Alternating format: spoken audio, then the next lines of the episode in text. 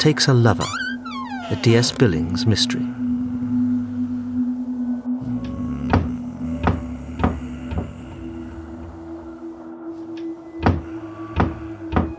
What was that? Oh. Oh, the window. Oh.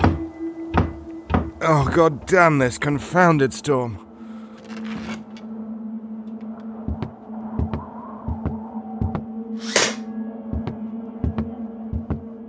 Who's that? You, by the wardrobe. What are you doing in my room? Hello, John. Roger Thornton. It can't be. It can't be you. This is a dream. Of course, it's a dream. What do you want from me? What's it like to be dead? Dead? You're the one who's dead. Only from the outside. I have to go back to bed. I hate these morphine induced nightmares.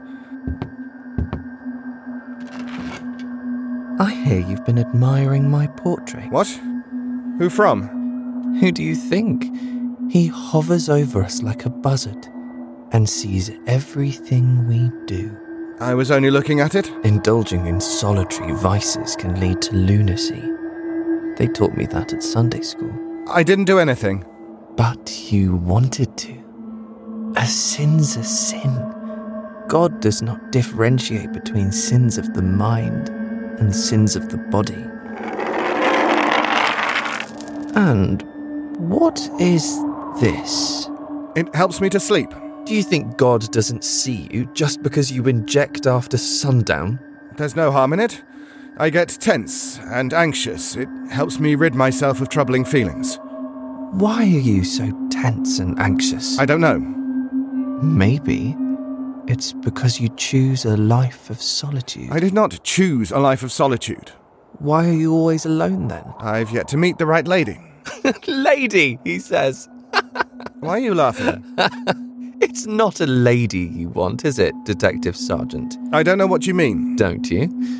Have you never seen a handsome young man walk past you in the street and wondered what it would be like to hold him? No. Have you never wondered what it would be like to feel his arms around you? I have not. You need to be touched more. That's your problem. When was the last time you were touched? Touched.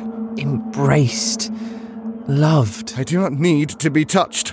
Would you like to hold me? No. Let me hold you. Let go of me. Hush. Don't fight it. That's it.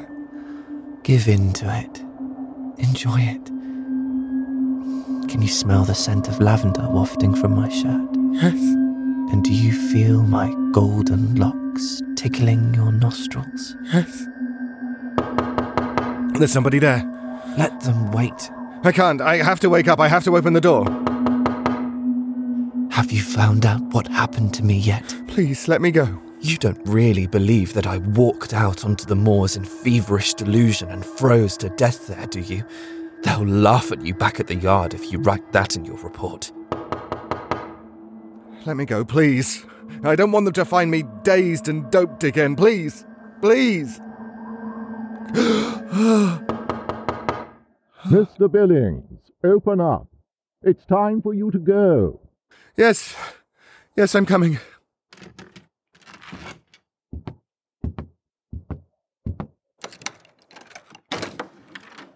Good morning, Wilcox. But you're not ready. Yardley's waiting outside for you. The train to York leaves in an hour. I'm not going. You're not? But you promised Mrs. Thornton that you would be off first thing in the morning. We arranged a carriage specially for you. Well, I've changed my mind. I haven't finished my inquiries. But there isn't anything else for you to learn here, Mr. Billings. We've given you the whole story between us. Why don't you meet me in your parlour in half an hour, Mr. Wilcox? I have some questions I should like to ask you. Uh, can't you ask me them now? I'd prefer to get dressed first. Well, Mrs. Thornton will not be happy about this. You can tell your mistress that I shall be speaking to her too. She won't talk to you again, Detective Sergeant Billings.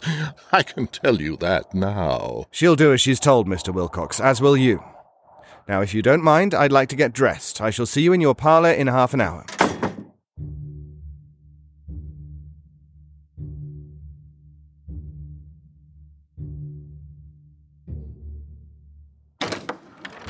There you are, Mr. Billings. Well, what is it now? What earth could there be that you're still unclear about? Will you sit down, Mr. Wilcox? No, I will not. Well, you won't mind if I do. the Yorkshire Constabulary's report made no mention of Gracie's maltreatment in this house. It seems to me that the abuse she suffered under your supervision must certainly have contributed to the distress which drove her into the asylum. Maltreatment? Isn't it odd that the Yorkshire Constabulary did not report on it? Well, there was nothing to report. Gracie was not abused. So she wasn't beaten? Beaten? She wasn't hit, or slapped, or kicked? Why are you asking me that? Who told you Gracie was beaten? I'm the one doing the interviewing, Mr. Wilcox. Will you answer my question? You must understand, Gracie had a child's mind, and it was easy to forget sometimes that she was actually a 52 year old woman. I admit Martha did sometimes resort to disciplining her the way she would a child.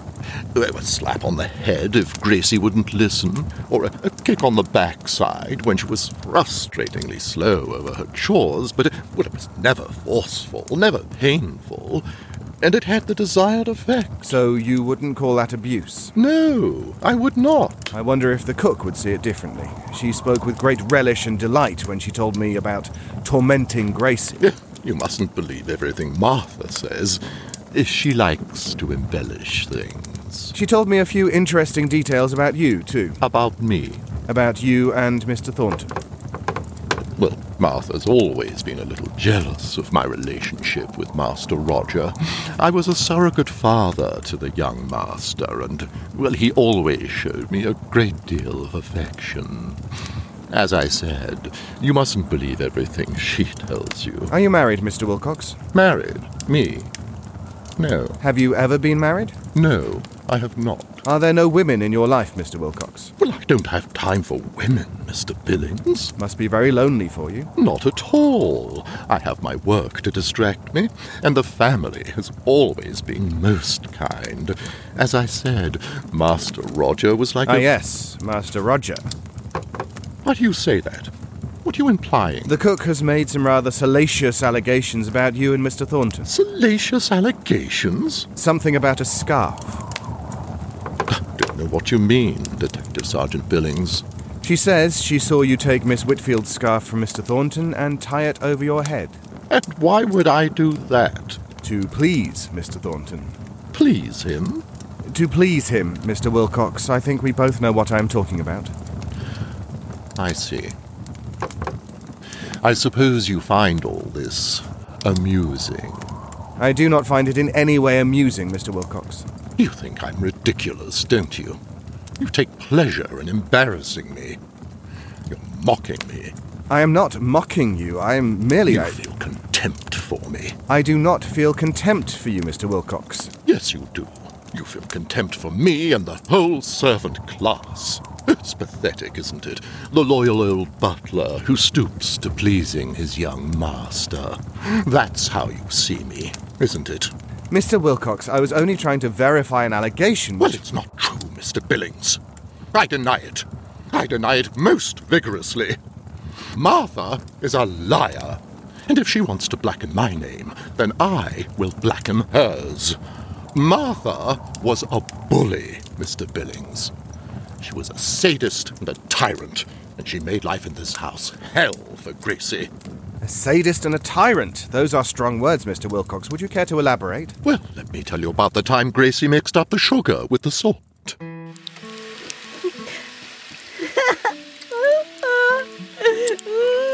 Calm down, woman. What is it now? Mr. Wilcox, she, she wants to hit me. Who wants to hit you? She does. What the devil is the matter, Martha? Why is Gracie crying? Gracie's crying because she's a baby. A baby who won't eat her gruel. She hasn't eaten anything all day. Is that true, Gracie? I can't eat it. I won't. You can't make me. But you must eat, Gracie. We can't have hot pot every day. I've had my gruel, cook's had hers. Now you must eat yours. Where is the gruel? I have the ball here in my hands, Mr. Wilcox. I've been chasing her with it, trying to persuade her to eat it. Uh, give it here. Go on, Gracie. Three spoonfuls. No. You must eat. You won't have the strength to do your chores unless you eat it. No. I don't understand why you won't eat it. You've had it before. Cook hasn't made it any differently this morning, have you, Martha? I won't eat it, Mr. Wilcox. I won't. Uh, are you afraid that Martha's poisoned it? Is that it? Uh, look, I'll take a spoonful of it myself first. If I can eat it, then so can you. oh, it's salty. That's right, Mr. Wilcox. It's salty. Gracie, tell Mr. Wilcox why I put the salt in the gruel instead of sugar. Well, Well, go on, tell him. because I filled the wrong pot. That's right. I filled the wrong pot. That's half a bag of salt, the whole bag of oatmeal wasted, Mr. Wilcox. And who's going to explain that to Mrs. Thornton? She's the one who ruined the gruel. She's the one who's got to eat it. now, come here, that simple minded bint, and let me shove this gruel down that throat. No. The two women were screaming and crying like cats in the night time, and I was desperately trying to separate them when Master Roger suddenly came barging into the kitchen to tell us off again. Well, he saw Gracie crying and took pity on her. I didn't want to pass my problems with squabbling housemaids to Master Roger. It wasn't his task to settle servants' disputes. So I told him she was having problems settling in, that, that she was homesick. And then Master Roger, being the gentle and kindly man that he is, went towards her and patted her on the head and told her everything was going to be all right. Oh, it cheered her up instantly. She talked of nothing else for the next few days but the kindness which Master Roger had shown towards her and the beautiful smile he'd given her. She was so proud of it. He really was the only person who treated her with any kindness. It's no wonder she. Wilcox, why the delay? Yardley's waiting with the carriage to take the detective away. Ah, Mrs. Thornton, I'm afraid Detective Sergeant Billings is not leaving after all. What do you mean he's not leaving? You gave me your word, Detective Sergeant. I've changed my mind. You cannot do that. You gave me your word. Do you think I have lied to you?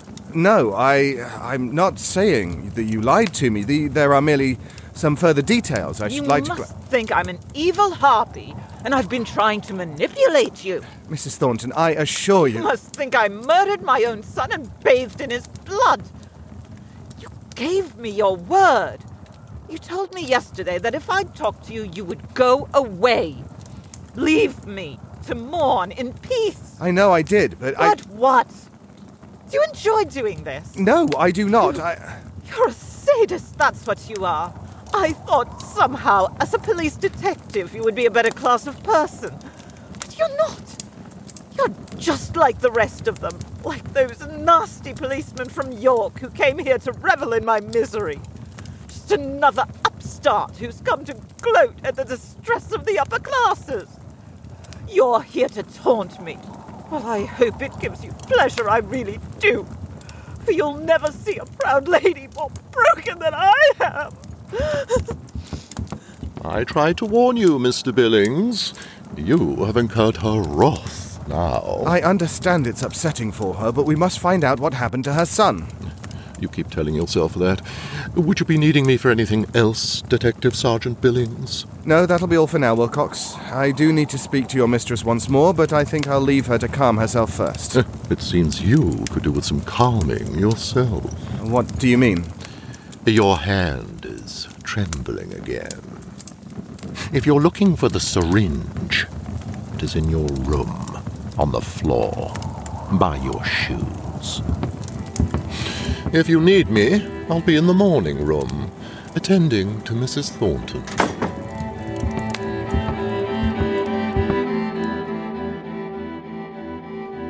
In Death Takes a Lover, the parts were played as follows Billings, David Alt. Doctor and Yardley, Ivan Wilkinson. Wilcox, Andrew Biss. Bella and Matron, Catherine Siggers. Mrs. Thornton, Sharon Grunwald. Gracie, Tanya Rich. Martha and Nurse, Frances Brodie Oldridge. Roger, Sean Mendham. Audio Mystery Theatre is free to listen to, but not free to make. If you want to show your appreciation, why not become a patron? Or simply buy us a virtual cup of coffee.